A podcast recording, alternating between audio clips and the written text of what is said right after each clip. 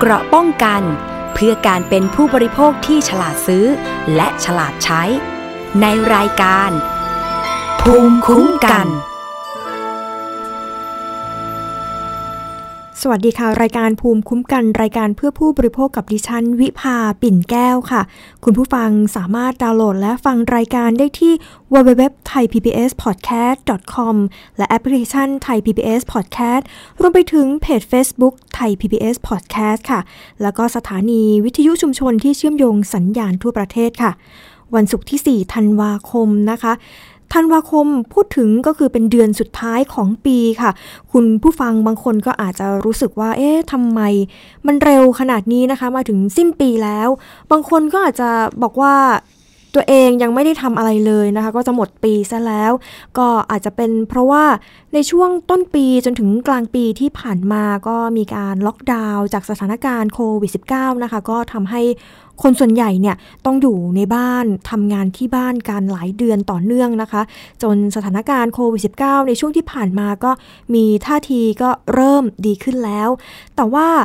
ล่าสุดเมื่อต้นสัปดาห์ที่ผ่านมานะคะ ก็กลับพบว่ามีผู้ติดเชื้อเป็นคนไทย ซึ่งไปเที่ยวแล้วก็ไปทำงานที่สถานบันเทิงวันจีวันในจังหวัดท่าขี้เหล็ก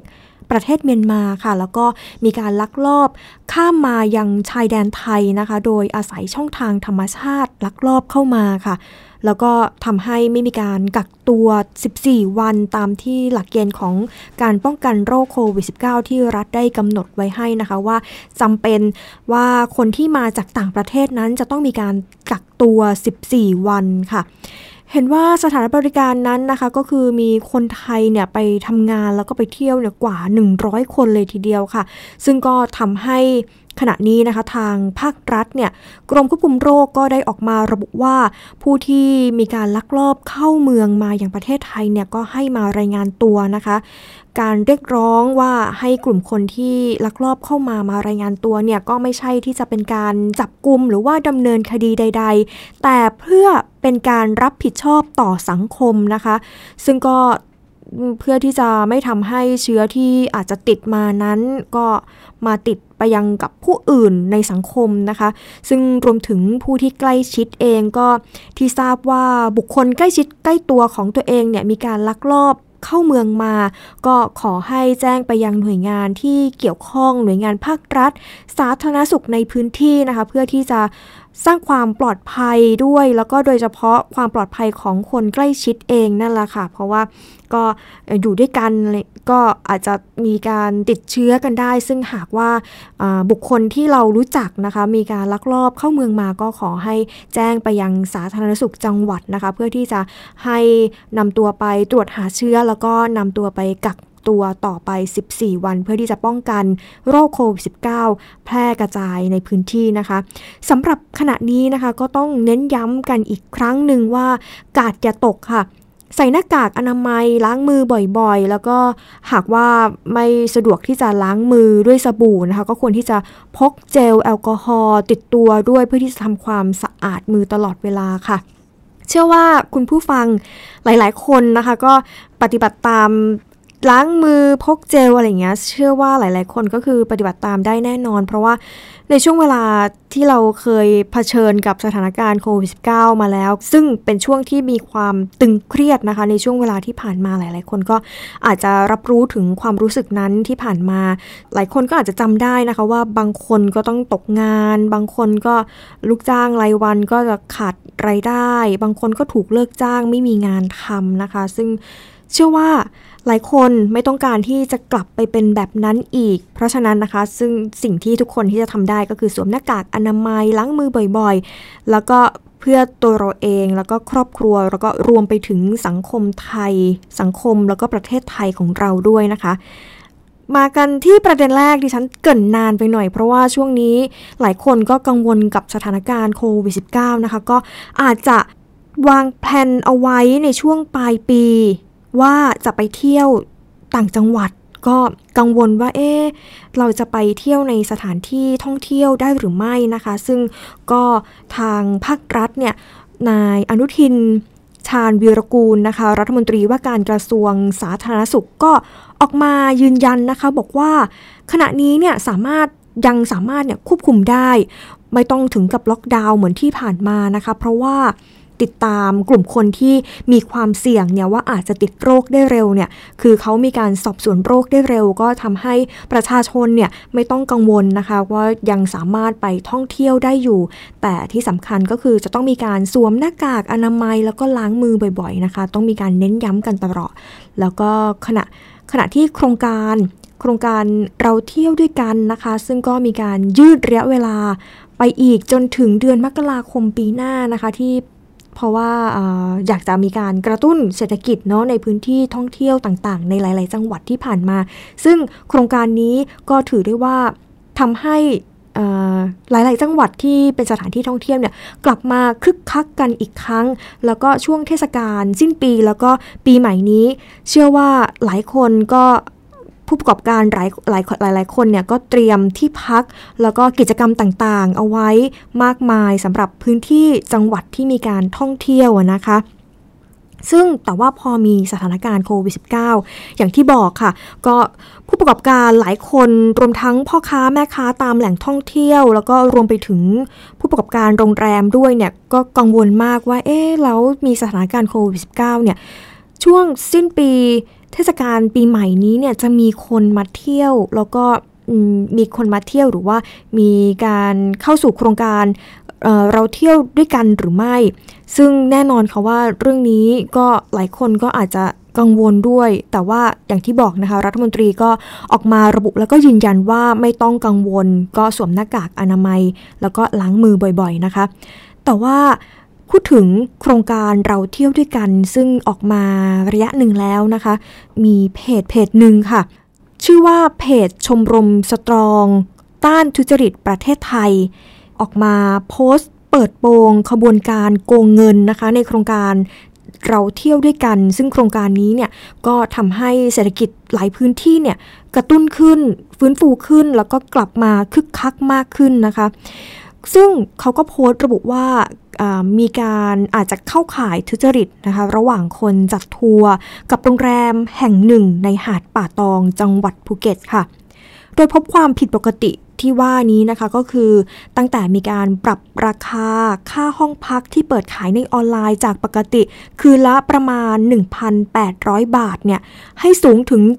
7,500 บาทต่อคืนต่อห้อง แล้วก็มีการใช้โคต้าจองครั้งเดียวคือ 10 สิทธิ์เลย ซึ่งตามปกติแล้วเนี่ยก็คือจะมีการไม่ถึงขนาดนั้นนะคะ ไม่ถึงครั้งเดียวจะไม่ถึง 10 สิทธิ์ขนาดนั้น โดยใช้สิทธิ์เต็มในโครงการเดียวโครงการเดียวเลยนะคะ ซึ่งก็เป็นความผิดปกติที่เขาสังเกตเห็น ซึ่งการใช้สิทธิ์โครงการเราเที่ยวด้วยกันเนี่ยก็ให้สิทธิ์สิทธิ์ส่วนลดนะคะในการจองจองห้องพักเนี่ยร้อยละ 40 หรือว่าไม่เกิน 3,000 บาทต่อห้องต่อคืนค่ะ โดยเพจที่ออกมาเปิดโปงนี้นะคะก็ให้ข้อมูลอีกด้วยว่ามีการทำกันเป็นขบวนการค่ะ ระหว่างผู้จัดทัวร์ไกด์ผู้ใช้สิทธิ์แล้วก็กับโรงแรมแห่งหนึ่งในหาดป่าตองจังหวัดภูเก็ตค่ะ ซึ่งวิธีการนะคะก็จะเริ่มจากผู้จัดทัวร์เนี่ยก็จะไปติดต่อกับแกนนำกลุ่มชาวบ้านในพื้นที่ แล้วก็มีการเสนอจัดทัวร์นำเที่ยวเกาะภูเก็ต 3 วัน 2 คืน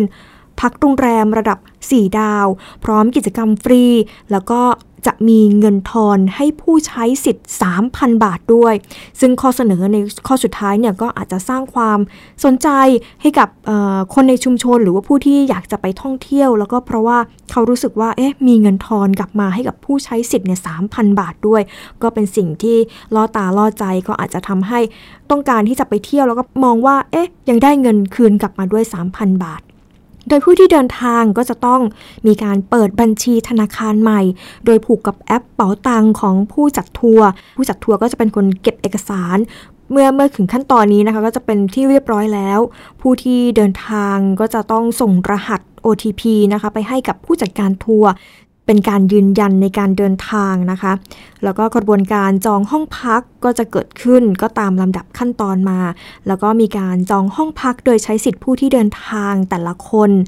คนละ 5 ห้อง 2 คืน เต็มโคต้าที่ทุกคนจะได้รับเลยค่ะ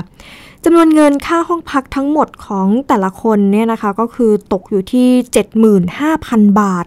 ซึ่งแบ่งเป็นยอดที่ใช้สิทธิ์ส่วนลดโครงการ จ่ายให้ 30,000 บาท แล้วก็ยอดที่ผู้เดินทางก็จะต้องจ่ายเองก็คือ 45,000 บาทค่ะ แต่ที่น่าสนใจก็คือยอดเงิน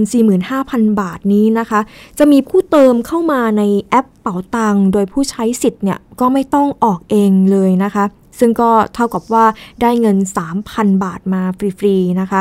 ซึ่งนอกจากนี้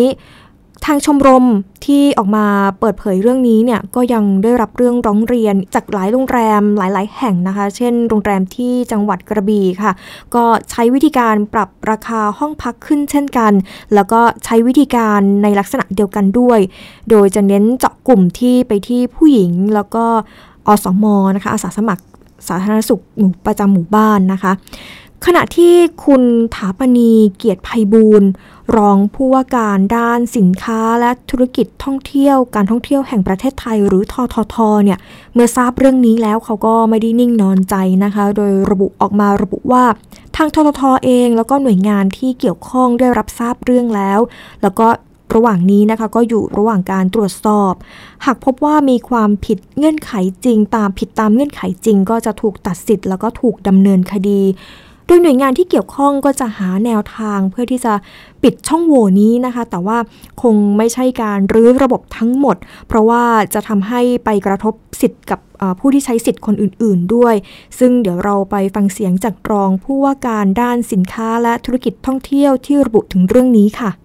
ก็ตอนนี้เราต้องพวกเราที่เป็นคนใช้อะเราต้อง อเราทราบว่ามันมีการทุจริตเราก็ต้องแจ้งเลย เพราะว่าประการแจ้งปุ๊บเนี่ยเราก็ต้องรีบแจ้งหน่วยงานที่เกี่ยวข้องให้ไปดู ถ้ามีการทุจริตจริงเนี่ยก็ต้องจัดการคนที่ทุจริตนั้นออกไป อันนี้อันนี้อันนี้เป็นเรื่องปกติเลยค่ะ เราต้องช่วยกันเป็นหูเป็นตานะคะแต่เคสที่หาดป่าตองที่กำลังฮอตฮิตแฉกันอยู่เนี่ยค่ะน้องเขาบอกว่าเป็นขบวนการเลย อันนี้เราเรารับทราบรับทราบค่ะ รับทราบตอนนี้เราก็ต้องทำตาม คือจริง ๆ แล้วทอทอเรามี authorize ในในในส่วนหนึ่งเราไม่สามารถจะทำได้ทุกเรื่อง แต่วันที่เราได้รับเรื่องร้องเรียนแล้วเนี่ยเราก็ต้องรีบส่งต่อเรื่องร้องเรียนนี้ไปยังผู้เกี่ยวข้อง เพื่อที่จะแก้ไขปัญหานี้ให้เร็วที่สุดนะคะเนี่ยยังค่ะเดี๋ยวเดี๋ยวอันนี้พี่พี่ทราบรอผลรอผลนิดนึงนะคะ เพราะว่ามันต้องมีกระบวนการตรวจสอบ เราคงยังยังไม่สามารถที่จะไปฟันธงอะไรได้ แต่ว่าอันนี้เราเรารับรับทราบแล้วค่ะ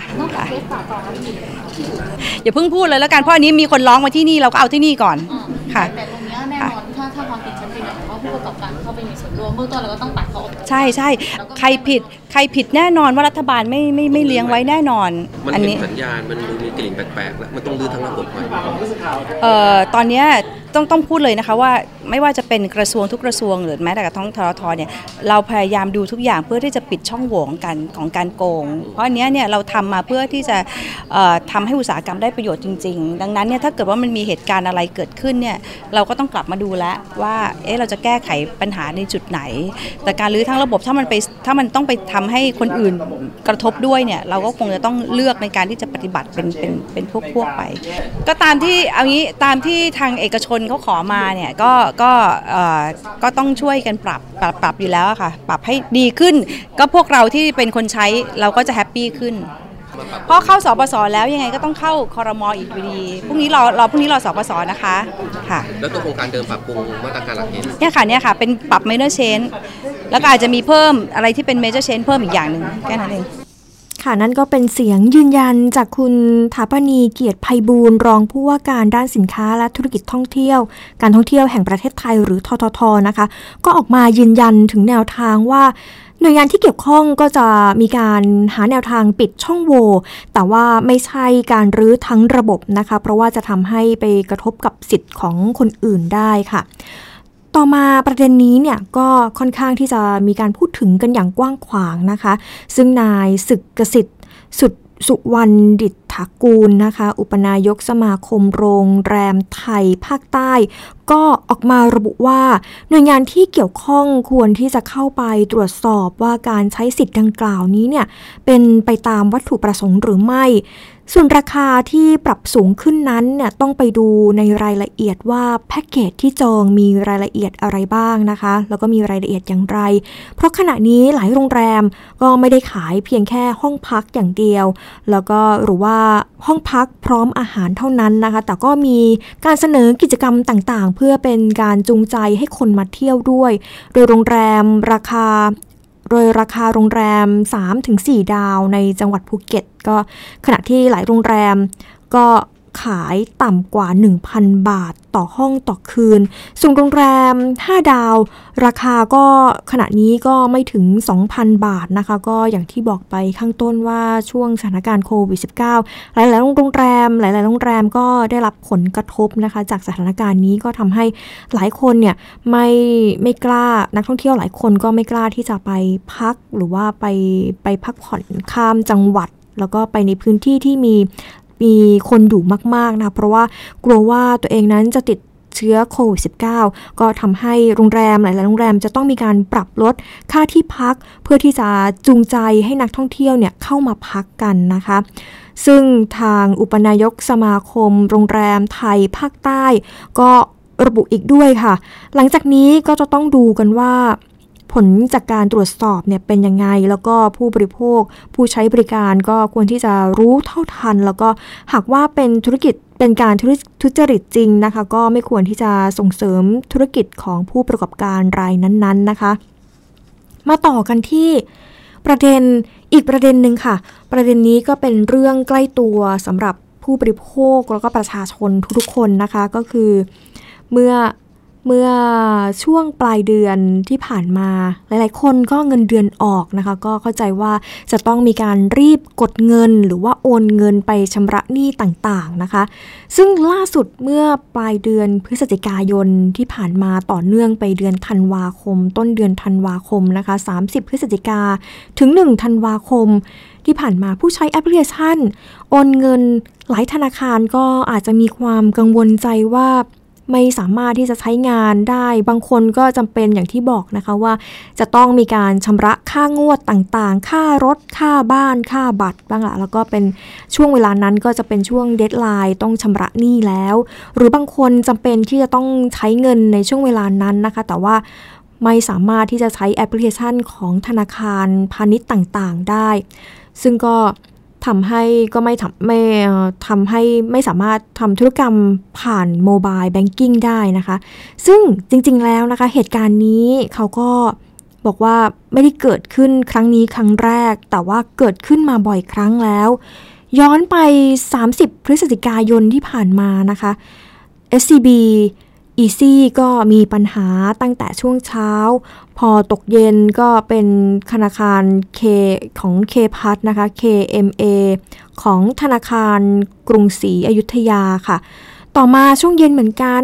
บัวบัวหลวง M นะคะของธนาคารกรุงเทพก็ใช้งานไม่ได้ ทั้งหมดนี้นะคะก็คือแสดงส่งสัญญาณว่าตัวแอปพลิเคชัน ค้างบ้างแหละ หรือว่าค้างหลังจากที่มีการล็อกอินบ้างนะคะ หรือว่ามีผลเรื่องอสัญญาณไม่ดีบ้าง จะมีการพูดถึงเรื่องนี้นะคะกันอย่างกว้างขวาง แล้วก็มีการติดเทรนด์ทวิตเตอร์เพราะว่าชาวเน็ตเนี่ยไม่พอใจกับความไม่สะดวกที่เกิดขึ้น โดยทางบริษัท National ITMX นะคะที่เป็นผู้เชื่อมโยงระบบ ธนาคารต่างๆ เข้าด้วยกัน ก็ได้อธิบายต้นเหตุที่ระบบโมบายแบงกิ้งล่มว่า เกิดจากเป็นวันสิ้นเดือนจำนวนธุรกรรมการเงินเพิ่มมากกว่าปกติถึง 20%นะคะ โดยเดือนก่อนที่เดือนก่อนหน้านี้เนี่ยอยู่ที่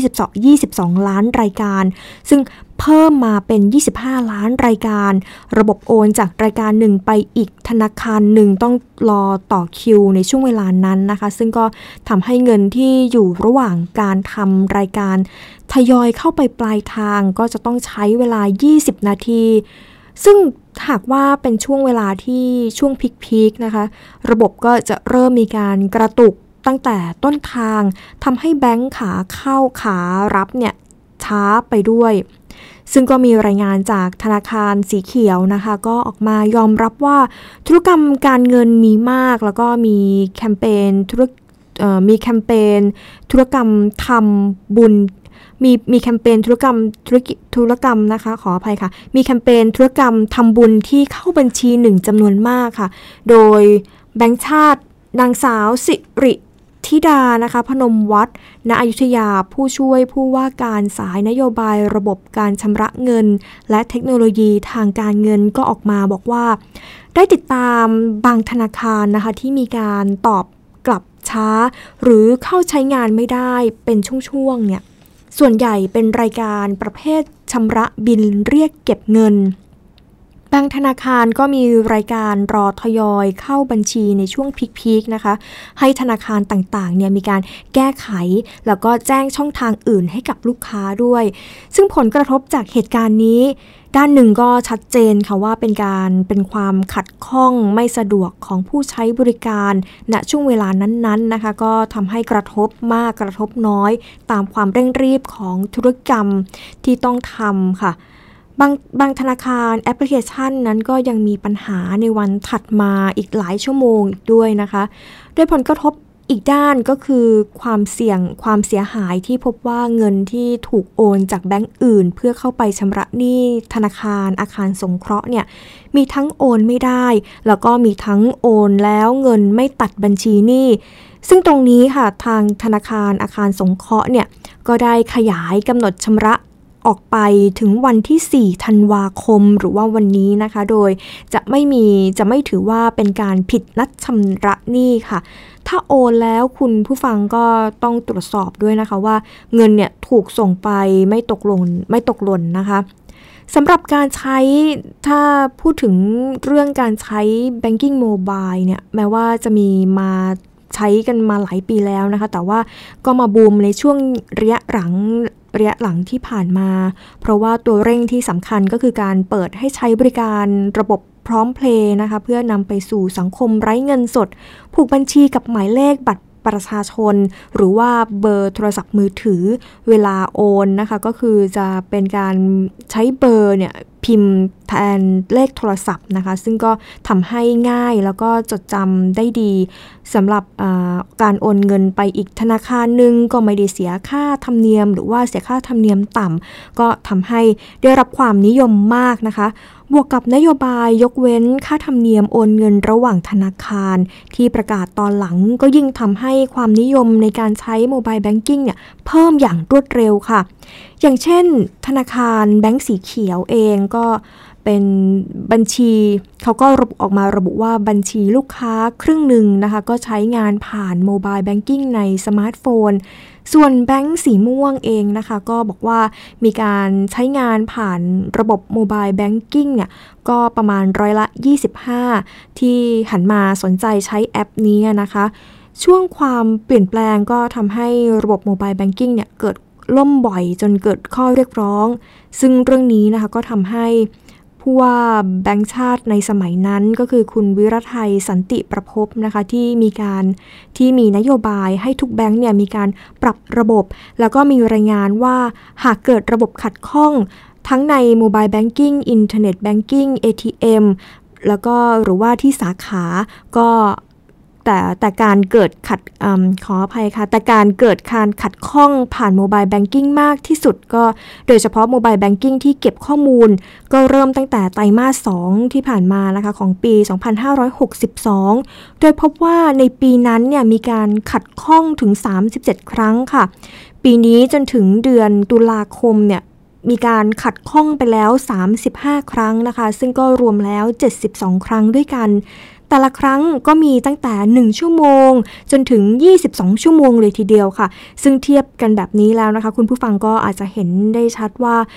แบงค์ไหนเกิดขึ้นมากน้อยขนาดไหนละหากว่าเทียบกัน 2 ปีแล้วเนี่ยแบงค์แบงค์ไหนที่จะยังเป็นปัญหาอยู่มาก เราก็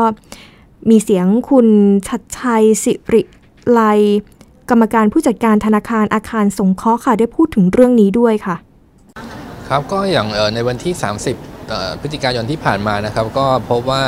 การรับชำระหนี้เงินกู้ของอาคารสงเคราะห์ซึ่งส่วนใหญ่เนี่ยก็จะชำระผ่านโมบายแอปพลิเคชันนะครับทั้งของอาคารสงเคราะห์เอง แล้วก็ผ่านทางแอปพลิเคชันของธนาคารอื่นเนี่ย ก็มีปัญหานะครับต้องเรียนก่อนว่าในฝั่งของอาคารสงเคราะห์เองเนี่ยแอปของเราไม่ได้มีปัญหาเพียงแต่ว่ามันมีปัญหาจากตัวแอปของของสถาบันการเงินอื่นนะครับทำให้การชำระหนี้เงินกู้เนี่ยโดนตัดบัญชีแต่ว่าไม่เข้าบัญชีในฝั่งของการชำระหนี้เงินกู้อาคารสงเคราะห์นะครับ ซึ่งเมื่อคืนนี้เราก็ได้มีการ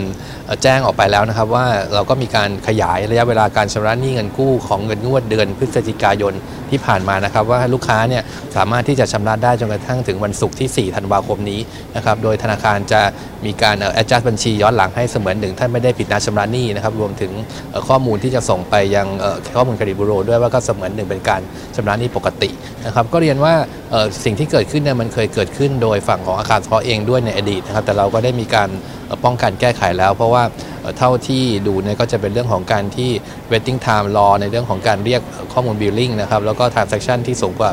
ปกติประมาณ 20%ในฝั่งของอาคารสงเคราะห์เองก็ได้มีการเตรียมนะครับทั้งในเรื่องของ volume ที่สามารถจะขยายได้ทันทีรองรับในกรณีที่เกิด peak time ที่เราไม่ได้คาดหวังมาก่อน รวมถึงในเรื่องของเอ่อตัว backup สำรองต่างๆนะครับก็คือมั่นใจว่าในส่วนของแบงก์เองในอนาคตก็จะไม่มีการล่ม คือต้องเรียนว่าถ้ามันไม่ได้เกิดอะไรที่ผิดปกติจากที่เราคาดไปมากนะครับ ในเรื่องของเอ่อ transaction ที่สูงมากขึ้นเนี่ยเราก็ stand by ที่จะ รองรับพีคโหลดได้ทันทีในประมาณ 20-30%อยู่แล้วนะครับแต่ว่าประเด็นอย่างที่เรียนเนี่ยว่าตอนนี้พอทันทีที่มันเกิดปัญหา โดยเฉพาะระบบรับชำระเนี่ยพอเวลามันเกิดขึ้นกับที่ที่หนึ่งเนี่ยมันลามหมดนะครับเพราะเพราะว่าเวลาที่มันเกิดการเวทติ้งกันเนี่ยข้อมูลที่ส่งกันระหว่างแบงก์ก็จะมีปัญหานะครับแล้วก็ที่กระทบผู้บริโภคโดยตรงก็คือว่าถ้าเกิดมีการตัดบัญชีจากอีกที่ที่หนึ่งแล้วมันไม่ไปถึงในที่ที่ปลายทางเนี่ยมันก็จะเริ่มยุ่งละนะครับเพราะว่ากว่าจะหาเจอกว่าที่จะ adjust คืนเขาแล้วก็สิ่งที่เขาต้องไป commit ในการที่จะต้องมีการชำระสาธารณูปโภคชำระค่าใช้จ่ายต่างๆนะครับคือผมมองว่าก็ต้องดูในแต่ละสถาบันการเงินนะครับว่าสิ่งที่มันพีคโหลดขึ้นมาของเขาเนี่ยมันคืออะไรเพราะว่าตอนนี้ก็มีแต่ข่าว เพราะว่าแต่ละแต่ละสถาบันการเงินก็ยังไม่ได้บอกว่ามันเกิดขึ้นจากอะไรนะครับแต่ว่าแน่ๆคือปริมาณ transaction เดี๋ยวมันสูงกว่าปิดสูงกว่าปกตินะครับแล้วก็มีการ waiting สำหรับการ reply acknowledge transaction บางประเภทนะครับ ค่ะ ผู้บริหารของธนาคารอาคารสงเคราะห์ก็ยอมรับว่าในปัญหาของระบบระหว่างธนาคารที่กระทบผู้ใช้งาน ด้านหนึ่งก็ความเชื่อมั่นสถาบันการเงิน แต่ละแห่งก็ไม่เท่ากันนะคะ ในในแง่ขององค์กรที่ร่วมกับธนาคารก็ต้องมีความมั่นใจในระบบที่เสถียรเชื่อมั่นมากพอค่ะ ซึ่งหากมองภาพใหญ่แล้วนะคะ ก็อาจจะมองได้ว่าระบบพื้นฐานของไทยก็ยังไม่พร้อม พอที่จะเป็นสังคมไร้เงินสดค่ะ ซึ่งแบบนี้แล้วเมื่อทราบถึงจุดที่จะต้องมีการปรับปรุง สถาบันการเงินก็คงจะต้องยกระดับการบริการหากมีการแข่งขัน ซึ่งก็ไม่ใช่แค่สถาบันการเงินด้วยกันนะคะ แต่ว่าก็ต้องมีการแข่งขันกับโซเชียลแบงกิ้งอื่น ๆ ด้วย แล้วก็หากภาครัฐก็จะต้องมีการสนับสนุนให้เกิดโครงการพื้นฐานรองรับระบบเงินบนเทคโนโลยีด้วยค่ะ ช่วงหน้านะคะ เดี๋ยวเราจะมีการมีคำเตือนค่ะจากศูนย์ปราบปรามอาชญากรรมทางเทคโนโลยีสารสนเทศของสำนักงานตำรวจแห่งชาตินะคะเขาก็ออกมาเตือน ระบุว่าขณะนี้นะคะมีมิจฉาชีพหลอกเหยื่อไปทำงานนะคะ ผ่านแอปพลิเคชันดังนับพันคนเลย ซึ่งก็สร้างความเสียหายกว่า 150 ล้านบาทค่ะ เดี๋ยวช่วงหน้ามาติดตามค่ะ เกราะป้องกัน เพื่อการเป็นผู้บริโภคที่ฉลาดซื้อ และฉลาดใช้ ในรายการ ภูมิคุ้มกัน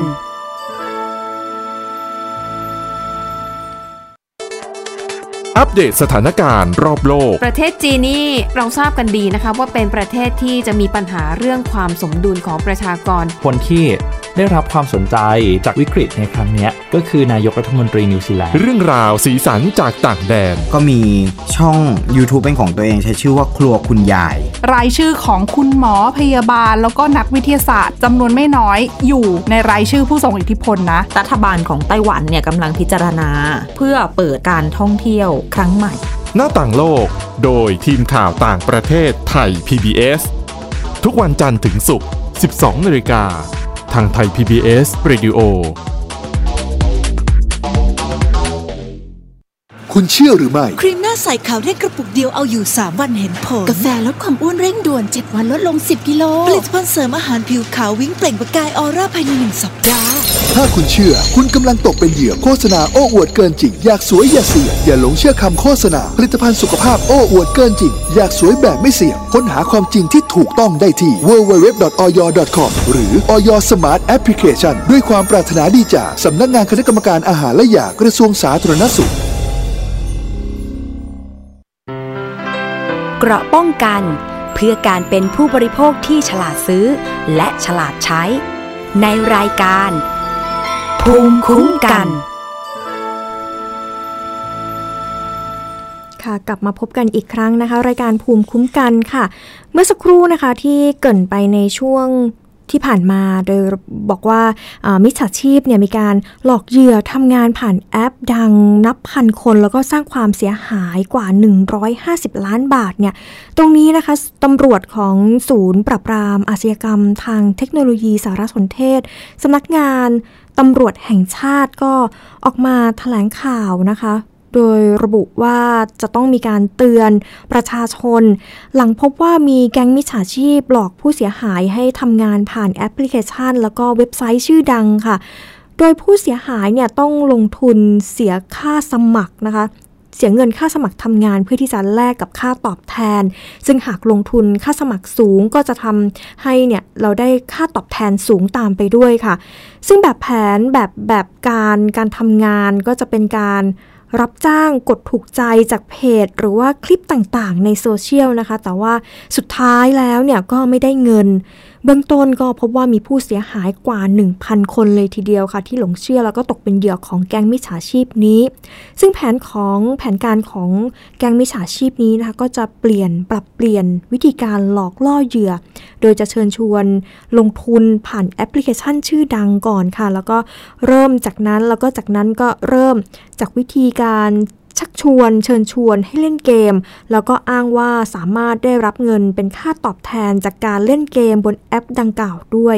ซึ่งก็มีเหยื่อหลงเชื่อประมาณ 500 คนนะคะ ซึ่งก็ทำให้เเสียหายไปกว่า 50 ล้านบาทค่ะ ซึ่งนอกจากนี้ก็ยังมีการหลอกให้ลงทุนเป็นตัวแทนจะส่งพัสดุนะคะ แล้วก็มีสัญญาจ้าง 5 ปี แต่ก็ต้องเสียค่าสมัคร 30,000 บาทค่ะ แล้วก็หากเชิญชวนคนมาทำงานได้ก็จะมีการเพิ่มเงินด้วย แต่สุดท้ายก็ไม่ได้รับเงินนะคะ แล้วก็ไม่มีธุรกิจดังกล่าวจริง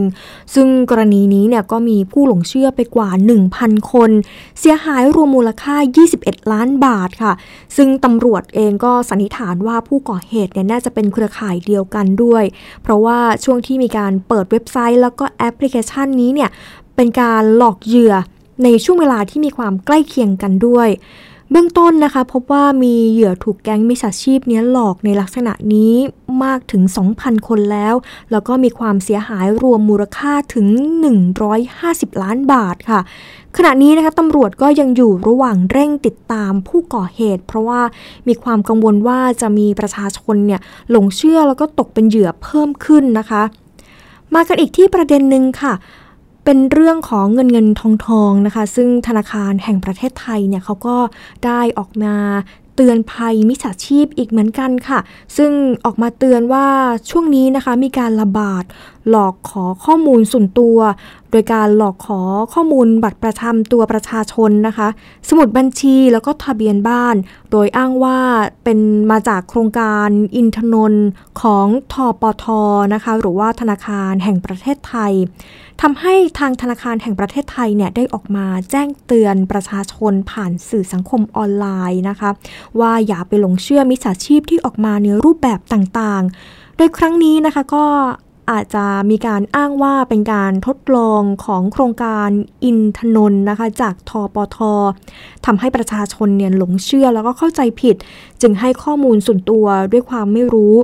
วิธีการของมิจฉาชีพก็คือจะไปขอหลอกล่อขอข้อมูลแบบประจำตัวประชาชน สมุดบัญชีนะคะ อย่างที่บอกหรือว่าเป็นทะเบียนบ้าน เพื่อที่จะโอนเงินเข้าบัญชีหลัก 10 ล้านบาทเลย โดยอ้างว่าเป็นการทดลองของโครงการอินทนนท์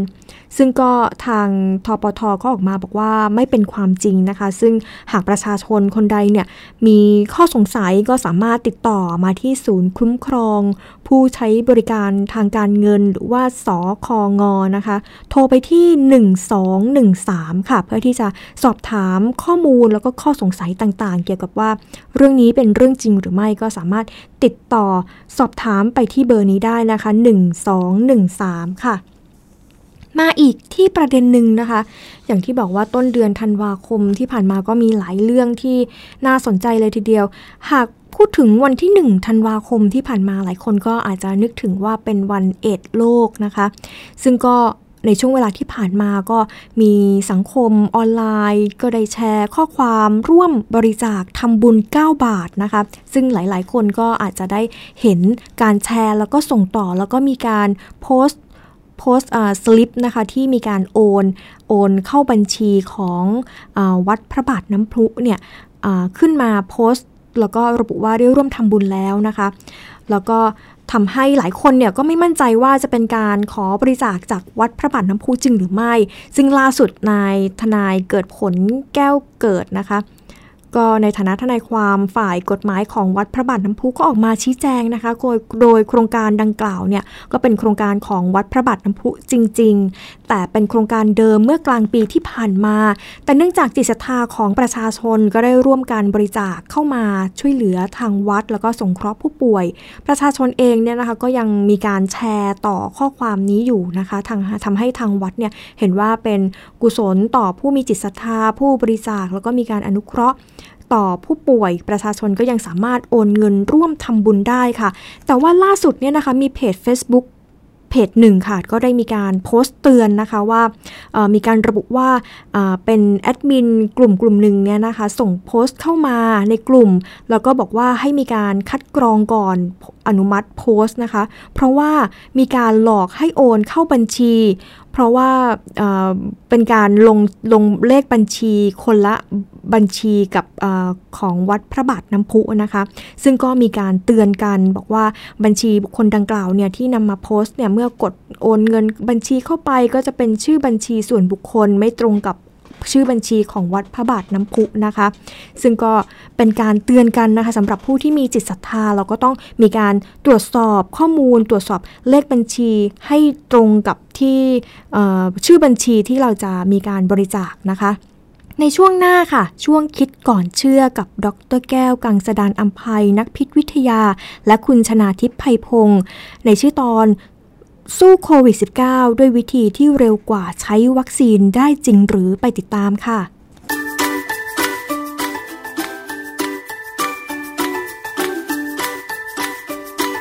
ช่วงคิดก่อนเชื่อ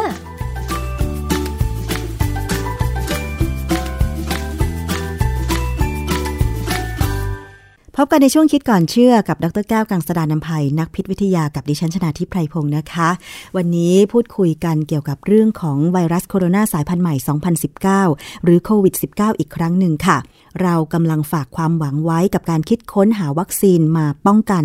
เชื้อนี้นะคะ เพื่อไม่ให้เกิดการระบาดอีก แต่ว่าตอนนี้ค่ะมีข้อมูลมาใหม่บอกว่าเราจะสู้โควิด -19 ด้วยวิธีที่เร็วกว่าการใช้วัคซีนได้จริงหรือ มันเป็นวิธีอะไร แล้วมีข้อมูลออกมามากน้อยขนาดไหนต้องไปถามอาจารย์แก้วค่ะอาจารย์คะจะมีอะไรที่สามารถป้องกันไวรัสโคโรนาสายพันธุ์ใหม่ 2019 ได้เร็วกว่าวัคซีนเหรอคะอาจารย์ คือความจริงมันก็ไม่ได้ไกลจากวัคซีนนะฮะมันเป็นเรื่องในแนวเดียวกัน เพราะว่าเริ่มต้นเนี่ยเราต้องเข้าใจกันก่อนว่า การป้องกันการติดเชื้อที่ก่อให้เกิดโรคโควิด -19 เนี่ย มันต้องใช้แอนติบอดีเป็นตัวไปจับไวรัส ตรงที่เป็นสไปค์โปรตีน หรือที่เราเรียกภาษาไทยที่ผมเรียกง่ายๆนะว่าเป็นกลุ่มโปรตีนบนผิวของไวรัสนะ เวลาเราดูรูปไวรัสตัวที่ทำให้เกิดโควิด -19 เนี่ยจะเห็นนะว่ากลมๆแล้วมันก็มีเป็นหนาๆออกมา เหมือนมงกุฎซึ่งอ่าซึ่งเขาเรียกว่าสไปค์โปรตีนค่ะอันนี้ไอ้สไปค์โปรตีนเนี่ย มันคือตัวเป้าหมายเลย ที่เราจะใช้ในการทำวัคซีนหรือเป็นเป้าหมายที่ร่างกายจะสร้างแอนติบอดีออกมาสู้นะฮะค่ะคราวนี้ผมไปค้นดูข้อมูลเนี่ยว่าแอนติบอดีในร่างกายเราเนี่ย มันได้จากหลายวิธีนะในกรณีของการต่อสู้กับไวรัสต่างๆ เนี่ยค่ะอันที่หนึ่งเลย ร่างกายสร้างเองโดยธรรมชาติ เวลามีไวรัสเข้าไปในร่างกายเรา หรือแบคทีเรียก็ตาม เข้าไปในร่างกายเราเนี่ยร่างกายเนี่ย จะมีระบบที่จะเข้ามาจัดการกับสิ่งแปลกปลอมที่มีคุณสมบัติเป็นโปรตีนไวรัสที่มีคุณสมบัติบางส่วนเป็นโปรตีนอย่างเช่าเช่าสไปโปรตีนเนี่ย มันมีคุณสมบัติเป็นโปรตีนระบบ ภูมิคุ้มกันเราเนี่ยจะเข้ามา คือมันจะเข้ามา ใช้คำว่าฉีดทึงก็ได้นะ คือตัดไปส่วนส่วน แล้วก็เอาไปศึกษาว่าถ้าจะสร้างแอนติบอดีสำหรับโปรตีนส่วนเนี้ยจะทำได้ยังไงร่างกายมีระบบที่ซับซ้อนมาก และจากนั้นเนี่ยว่าร่างกายเราไม่เล็ดขาวเนี่ย ก็จะสร้างแอนติบอดีออกมาเที่เฉพาะเลยกับโปรตีนส่วนนั้น ดังนั้น พอเชื้อโรคไม่ว่าจะเป็นไวรัสหรือแบคทีเรียอะไรก็ตามเนี่ยเข้าไปในร่างกายครั้งที่สองค่ะเอ่อไอ้เจ้าเซลล์เม็ดเลือดขาวที่มันจำไอ้โปรตีนของสิ่งแปลกปลอมได้เนี่ย มันก็จะสร้างแอนติบอดีออกมาเลยค่ะ มาสู้นะอันนี้ได้เป็นแอนติบอดีนะฮะทีนี้อันที่สองก็คือการใช้วัคซีน คือคนที่ได้รับการฉีดวัคซีนเนี่ยก็คือไม่ใช่คนที่ถูกติดเชื้อเลยเป็นคนธรรมดาธรรมดาที่ไม่เคยโดนเชื้อ แต่เราฉีดวัคซีนเข้าไปเนี่ยเพื่อกระตุ้นให้เกิดแอนติบอดีเหมือนกับที่ร่างกายสร้างสู้เชื้อ ดังนั้นเจ้าวัคซีนเนี่ยต้องมีความสัมพันธ์กับไวรัส เช่น วัคซีนนี้เป็นไวรัสที่อ่อนแอไปแล้ว หรือวัคซีนนี้เป็นไวรัสที่ตายแล้ว หรือเป็นแบคทีเรียที่ตายแล้วอะไรก็ตามดังนั้นเนี่ยพอฉีดเข้าไปร่างกายก็จะเห็นโปรตีนบางส่วนซึ่งมันจะเข้าไปจัดการ แล้วก็ทำความรู้จัก แล้วก็เอาความรู้ที่ได้เนี่ย ไปเป็นตัวกำหนดว่าแอนติบอดีออกมาจะเป็นยังไง คือแอนติบอดีเนี่ยมันจะจำเพาะกับเชื้อแต่ละชนิด อ๋อเหรอคะ อย่างเช่นตอนนี้เนี่ยคือเชื้อโรคมันก็มีมากมาย แอนติบอดีที่ร่างกายของเราสร้างขึ้นมา แสดงว่ามันมีหลากหลายมากเหรอคะ อาจารย์กว่าที่มันจะต่อสู้กับเชื้อหวัด เจ็บคอหรือว่าอาการอย่างอื่นเนี่ยค่ะอาจารย์ เฉพาะพอสมควรแต่ไม่ถึงกับร้อยเปอร์เซ็นต์เอางี้ดีกว่าค่ะคืออย่างสมมติว่าเราพูดถึงโคโรนาไวรัส โคโรนาไวรัสก็จะมีพวก SARS พวก MERS แล้วก็จะมี SARS-CoV-2 SARS-CoV-2 เนี่ยนะคะก็คือไอ้โควิด19เนี่ยมันคือซาโควีทูถ้าซาเฉยๆคือซาโควีเฉยๆสองตัวเนี่ยมันต่างกัน แต่ว่าแอนติบอดีของโคโรนาไวรัสโดยส่วนใหญ่เนี่ยจะสามารถมันอาจจะสามารถจับตัวนู้นได้จับตัวนี้ได้ แต่ว่ามันจะดีเฉพาะกับตัวที่กระตุ้นมันครั้งแรก ส่วนตัวอื่นเนี่ย จับได้บ้าง ดีบ้างไม่ดีบ้างก็แล้วแต่บุญแต่กรรมอ๋ออันนี้ต้องว่าอย่างนั้นเลยนะคะดังนั้นเนี่ยวันนี้ที่เราจะคุยกันเนี่ย มันจะไปถึงตัวหนึ่งคือว่ามีการใช้แอนติบอดีที่จะมาสู้กับไอ้เจ้าไวรัสเนี่ยซึ่งเป็นแอนติบอดีจาก SARS ไม่ใช่โควิด -19 เป็น SARS SARS เนี่ย ผมอยากอธิบายนิดหนึ่งเดี๋ยวหลายๆคนอาจจะยังนึกไม่ค่อยถึงคือเวลาเราพูดถึงโควิด -19 เนี่ย มันคือ SARS-CoV-2 ค่ะ ส่วน SARS เฉยๆเนี่ย ที่มาก่อนเมื่อหลายปีที่แล้วเนี่ย มันคือ SARS-CoV เฉยค่ะแต่ไม่มีหนึ่งนะ SARS-CoV แล้วก็ SARS-CoV-2 เลย ซึ่งสองตัวเนี่ยเป็นโคโรนาไวรัสทั้งคู่ มีลักษณะคล้ายกัน แต่ไม่เหมือนกันทีเดียว เพราะว่าอะไร เพราะว่าอาการที่เกิดขึ้นมาเนี่ย มันเริ่มต่างกันเหรอไปคะอย่างเจ้าซาโควีเนี่ยที่ทำให้เกิดโรคซาเนี่ย มันก็แค่ทำให้หลอดลมอักเสบทำให้ปอดมีปัญหา และการตายก็มีบ้าง แต่ไม่ได้มากมายนะค่ะ แต่เจ้าซาโควี2เนี่ย ตอนนี้มันมีปัญหาแล้วว่า มันไม่ได้แค่ทำให้หลอดลมอักเสบอักเสบหรือว่าทำให้ปอดมีปัญหามันลงไปถึงตับไปถึงไตไปถึงหัวใจ มันไปกันใหญ่ค่ะมันเป็นไวรัสที่แย่กว่าไวรัสตัวเก่านะฮะแต่ว่า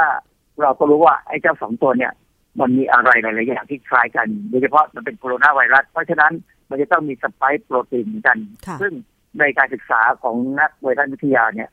ก็จะศึกษาเลยว่าไอ้เจ้าโปรตีนที่เป็นสไปค์โปรตีนเนี่ย มันมีองค์ประกอบที่เป็นกรดอะมิโนแอซิดเนี่ยเรียงกันยังไงค่ะก็ลงลึกเลยอืมต้องลงลึก เพราะว่าการที่เรารู้ว่ามันมีลำดับการเรียงตัวของของกรดอะมิโนแอซิดที่ไปเป็นโปรตีนที่ไปเป็นสไปค์โปรตีนเนี่ย มันจะเป็นตัวกำหนดว่ารูปร่างมันจะเป็นยังไง อันนี้สำคัญว่า คือ โปรตีนเนี่ย มันจะมีลำดับของกรดอะมิโนแอซิดเฉพาะ ดังนั้นถ้าเมื่อไหร่ก็ตามที่เกิดการผิดปกติ เช่นเอ่อมีการเปลี่ยนอะมิโนแอซิดจากตัวหนึ่งไปเป็นอีกตัวหนึ่งเนี่ย ซึ่งมันกำหนดได้ด้วยพันธุกรรมนะค่ะซึ่งจะทำให้โปรตีนมีรูปร่างที่ผิดปกติไป เช่นคนที่เป็นโรคที่เราเรียกว่า sickle cell anemia คืออะไรคะ คือ sickle cell anemia เนี่ยคือเม็ดเลือดแดงของเขาเนี่ยจะมีลักษณะเป็นรูปเขียว ไม่เป็นเม็ดเลือดแดงแบบที่มันควรจะเป็นค่ะซึ่งถ้าเม็ดเลือดแดงปกติเนี่ยมันจับออกซิเจนได้ดีอ๋อแต่ถ้าเม็ดเลือดแดงที่เป็นรูปเขียวเนี่ย มันจะมีสันฐานที่จับออกซิเจนไม่ดีอ๋อเพราะฉะนั้นคนที่เป็น sickle cell anemia เนี่ยเขามักจะมีอาการคือเหมือนกับโรคโลหิตจางอ๋อนะคือนำออกซิเจนได้น้อยกับปกติอะไรเงี้ยและเป็นพันธุกรรมด้วยค่ะเพราะว่าอะไร เพราะว่าการที่เขามีความผิดปกติที่ DNA ผนึกพันธุกรรมเนี่ย มันเลยทำให้โปรตีนที่ถูกสร้างมาเป็นเม็ดเลือดแดงเนี่ยผิดปกติอืม SARS-CoV กับ SARS-CoV-2 เนี่ย มันมีการความแตกต่างกันนิดเดียว เพราะฉะนั้นเนี่ยจึงมีคนสันนิษฐานว่าไอ้ SARS-CoV-2 เนี่ย มันคงกลายพันธุ์มาจาก SARS-CoV ค่ะเลยทำให้ไอ้เจ้าตุ่มโปรตีนของมันเนี่ยคล้ายกัน แต่ไม่ถึงกับเหมือนกันค่ะนะฮะมันก็มีงานวิจัยอยู่สองเรื่องที่จะทำที่เขาพูดถึงเรื่องนี้คือ เอ่องานวิจัยเรื่องหนึ่งเรื่อง cross neutralization of SARS-CoV-2 by a human monoclonal SARS-CoV antibody ชื่อมันหมายความว่าอย่างนี้อย่างคำว่า cross neutralization เนี่ย neutralization neutralize แปลว่าการสะเทือนหรือการสะเทินหยุดสะเทือนหรือหยุดทำให้มันไม่มีฤทธิ์ค่ะทำการทำให้หมดฤทธิ์ค่ะแต่ที่ cross เนี่ยหมายความว่ามันมีการข้ามกันอืมในการทำให้เกิดการสะเทือนเช่น สมมติว่าเรามีด่างอยู่สองชนิด เรามีกรดอยู่ชนิดเดียวกรดชนิดเดียวเนี่ย สามารถทำให้ด่างทั้งสองชนิดเนี่ยหมดฤทธิ์ได้อ๋ออันนี้คือ cross neutralization ได้ทำนองเดียวกัน ถ้าแอนติบอดีของไวรัสตัวหนึ่งสามารถที่ไปทำให้ไวรัสอีกตัวหนึ่งหมดฤทธิ์ได้เหมือนกันค่ะเราเรียกว่าเป็น cross neutralization นะอ๋อคือในบทความเนี่ย เป็นบทความที่ตีพิมพ์ในวารสารชื่อ Nature ตีพิมพ์ใน Nature ปี 2020 นี่แหละเอ่อเป็นงานวิจัยของอาจารย์ในคณะที่มหาวิทยาลัยที่สวิตเซอร์แลนด์นะเขาร่วมมือกับอาจารย์ที่สหรัฐอเมริกาและก็ฝรั่งเศสเขาเขาศึกษาโดยใช้ monoclonal antibodyที่ผลิตจากผู้ป่วย SARS เมื่อปี 2003ค่ะมาใช้จัดการกับโควิด -19 ค่ะแล้วก็พบว่ามันสามารถทำให้ไอ้เจ้า SARS-CoV-2 ที่ทำให้เกิดโควิด -19 เนี่ยหมดฤทธิ์ได้ มันมีคำว่าโมโนโครน a ลแอนติบอดีซึ่งเดี๋ยวต้องอธิบายทีว่ามันคืออะไรนะฮะแล้ววิจัยอีกเรื่องหนึ่งเนี่ย ชื่อเรื่อง human monoclonal antibody blocking SARS-CoV-2 infection ที่เรื่องเนี่ยมันจะหมายความว่า monoclonal antibody ของคนเนี่ย มันสามารถจะไปยับยั้ง SARS-CoV-2 ก็คือยับยั้งไวรัสที่ทำให้เกิดโควิด19ได้ค่ะอันนี้มันก็มีคำว่า monoclonal antibody อีกงานวิจัยของบทความหลังเนี่ยก็ว่าเป็นของอาจารย์ที่เนเธอร์แลนด์กับเยอรมันตีพิมพ์ในวารสารไบโออาคายปี 2020 นี่แหละเหมือนกัน แต่ว่างานวิจัยชิ้นเนี่ยเขาทำโมโนโครน a ล a n t i b o d y ในห้องปฏิบัติการในปีนี้เลยค่ะบทความแรกนี่เขาใช้ monoclonal antibody ของซาร์ส ซึ่งทำตั้งแต่ปีประมาณหลังปี 2003ค่ะซึ่งเก็บเอาไว้แล้วก็เอามาใช้นะฮะก่อนที่จะไปโมโนโครน a ล a n t i b o d y เนี่ย ในบทความหนึ่งเขาอธิบายว่า ไอ้เจ้ากลุ่มโปรตีนหรือสไปค์โปรตีนของซาโควี2เนี่ย มันประกอบด้วยกรดอะมิโน 1,273 ตัว โอ้ ค่ะ เขาจะรู้เลยได้ว่าตัวที่หนึ่งคืออะไร ตัวที่สองคืออะไร ตัวที่สามคืออะไร อันเนี้ยความจริงนักวิจัยในบ้านเราเนี่ยนะก็เคยออกมา เผยแพร่ผลการเป็นว่าเขาก็รู้แล้วอย่างนี้เหมือนกันค่ะเขาทำได้เหมือนกัน ซึ่งความจริงเนี่ย ความรู้ตรงเนี้ยตอนนี้ทำได้ไม่ยากหรอก มันมีวิธีการทำนะฮะความก้าวหน้าทางชีวเคมีทำให้สามารถทำได้ซึ่งเขาบอกว่าซาโควี2เนี่ย มีสไปค์โปรตีนเนี่ยมีกรดอะมิโนพันสองร้อยเจ็ดสิบสามตัว ส่วนของซาโควีเฉยๆเนี่ย มันจะมีกรดอะมิโนหนึ่งพันสองร้อยห้าสิบห้าตัว ค่ะ มันมันต่างกันแค่ไม่ถึงยี่สิบตัว ค่ะ ต่างกันนิดเดียว ซึ่งในการที่มันต่างกันเนี่ยอย่างที่บอกแล้วว่าเขาถึงสงสัยว่ามันคงกลายพันธุ์กันมาอืมและมีลำดับของกรดอะมิโนที่มันเรียนกันเนี่ย เหมือนกันตั้ง 77.5เปอร์เซ็นต์อืมค่ะเพราะฉะนั้นมันคล้ายกันมาก จึงทำให้มีสันฐานคล้ายกันมาก จึงเกิดก่อให้เกิด cross immunization ได้ เพราะฉะนั้นอันนี้คือความอธิบายที่บอกว่ามันเป็นความหวังว่าไอ้เจ้าแอนติบอดีของซาโควีเนี่ย มันควรจะไปจัดการ SARS-CoV-2ได้ค่ะซึ่งถ้ามันได้จริง ๆ เหมือนอย่างอย่างผลงานที่ออกมาจากห้องปฏิบัติการนั้นเนี่ยนะเราอาจจะไม่ต้องรอวัคซีนด้วยซ้ำเพราะอะไร เพราะว่าเราสามารถทำไอ้ตรงนี้ได้เอง เนื่องจากว่ามันมีวิธีที่ทำคือโมโนโครน a ลแอนติบอดีค่ะคำว่าโมโนโครน a ลแอนติบอดีเนี่ยนะคำว่า mono มันแปลว่าหนึ่ง โครนโครน a ลไม่ใช่คำว่าโครนโครนคือการทำอะไรก็ตามให้มันเพิ่มขึ้นเรื่อยๆ แล้วเหมือนเดิมค่ะอย่างอย่างการโครนสัตว์ออกมาเช่นเรา เราสามารถจะโครนลูกแกะตอนนั้นมันมีแกะดอลลี่ใช่ไหมที่มันใช่โคลนนิ่งเขาสามารถโครนลูกมันให้เหมือนมันเดะเลยค่ะ เพราะฉะนั้น monoclonal ก็คือแบ่งยังไงก็ตามมันจะเหมือนเดิมค่ะนะและคำว่าแอนติบอดีก็หมายความว่าเพราะฉะนั้นคำสองคำเนี่ยพอพอมาเรียงกันเนี่ยมาต่อกันเนี่ย ก็หมายความว่าเราเราสามารถทำแอนติบอดีให้เหมือนเดิมได้ตลอดไปค่ะไม่มีที่สิ้นสุด แต่ว่าวิธีการทำเนี่ย มันทำได้ยังไง สมัยที่ผมไปเรียนอเมริกาเมื่อปีหนึ่งเก้าสิบแปดนะผมมีเพื่อนคนหนึ่งที่เรียนจบสาขาเดียวกัน เขาก็ไปอเมริกาเขาไปเรียนที่เทนเนสซีก็จดหมายคุยกัน เขาก็บอกว่าเขาจะมาทำวิจัยเรื่องเกี่ยวกับการทำให้เซลล์สองเซลล์เนี่ยมาเชื่อมกันเป็นเซลล์เดียว ซึ่งผมก็บอกเฮ้ยมันมันแปลกมากเลย แต่ว่า สิ่งที่เพื่อนผมทำมันนะมันเป็นการเริ่มต้นของการทำ monoclonal antibody นี่แหละอืมนะฮะแต่สมัยนั้นมันยังไม่ถึงจุดนั้น คือธรรมชาติเนี่ย ถ้าเรามี memory B cell ผมเคยพูดถึงเรื่องอันนี้ไปแล้ว memory B cell คือเซลล์เม็ดเลือดขาวที่ถูกสอนให้จำได้ว่า ถ้าจะสร้างแอนติบอดีแบบใดแบบหนึ่งเนี่ย มันจะจำไว้เลย แล้วก็จะมีเซลล์พวกเนี้ยค้างอยู่ในเลือดเราเป็นเวลานาน เมื่อไหร่ก็ตามที่มีเชื้อโรคเข้าไป memory B cell ถูกกระตุ้น จะรีบแบ่งตัวแล้วก็จะสร้างแอนติบอดีเฉพาะออกมาเลยค่ะเยอะแยะเพื่อสู้กับเชื้อ ซึ่งเป็นลักษณะของการเกิดวัคซีนอืมที่วัคซีนจะทำให้เกิด memory B cell นี่แหละนะฮะแต่ว่าถ้าสมมติว่าเราสามารถจะไปพบเอ่อว่าในเลือดของคนที่เคยติดเชื้อมาแล้วเขามีภูมิต้านทานเนี่ยเขามี memory B cell คือคนคนเนี้ยสามารถที่จะสร้างแอนติบอดีได้ทันทีที่มีเชื้อครั้งที่สองเข้าไปค่ะ ซึ่งเราสามารถแยกออกมาเลี้ยงในห้องทดลองได้ แต่โดยโดยธรรมชาติแล้วเนี่ยปรากฏว่าเซลล์ของมนุษย์เนี่ยไม่ว่าจะเป็นเซลล์ใดก็ตามเนี่ย มันแบ่งได้ไม่เกินห้าสิบครั้งอ๋อโดยประมาณ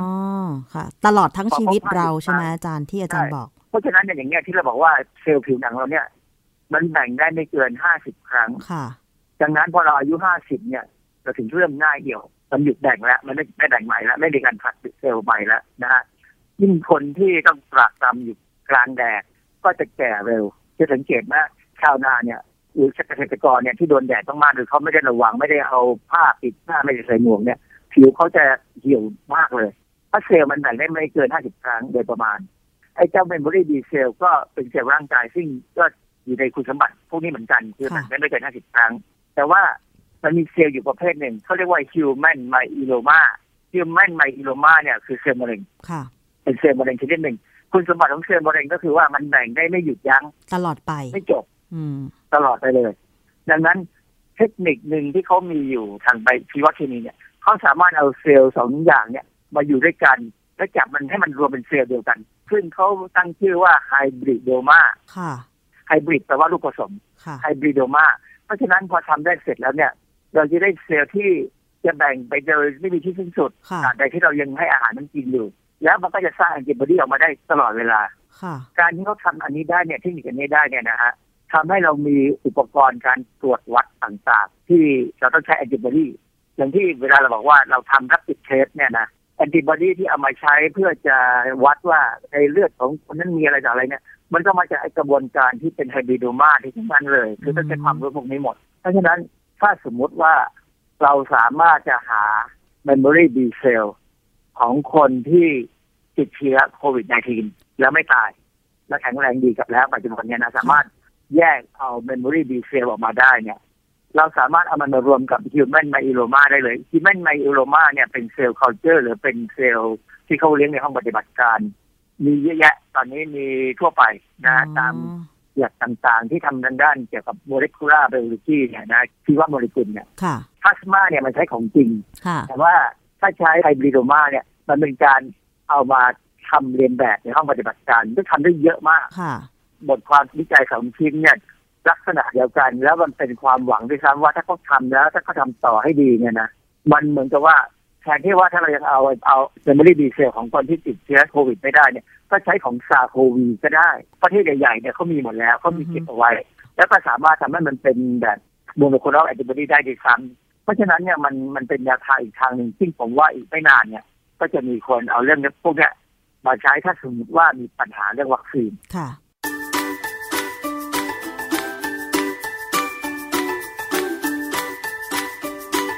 ช่วงคิดก่อนเชื่อ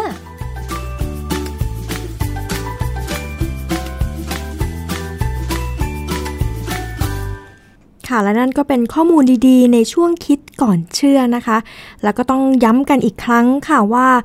ล้างมือให้สะอาดนะคะ แล้วก็สวมหน้ากากอนามัยด้วยเพื่อที่จะห่างไกลจากโควิด -19 นะคะสำหรับวันนี้นะคะ รายการภูมิคุ้มกันรายการเพื่อผู้เพื่อผู้บริโภคนะคะ ต้องขอลาคุณผู้ฟังไปก่อนค่ะ สวัสดีค่ะ ติดตามรายการได้ที่ www.thaipbspodcast.com แอปพลิเคชัน Thai PBS Podcast หรือฟังผ่านแอปพลิเคชัน Podcast ของ iOS Google Podcast Android Podbean SoundCloud และ Spotify ติดตามความเคลื่อนไหวของรายการและแสดงความคิดเห็น โดยกดถูกใจที่ facebook.com/thaipbspodcast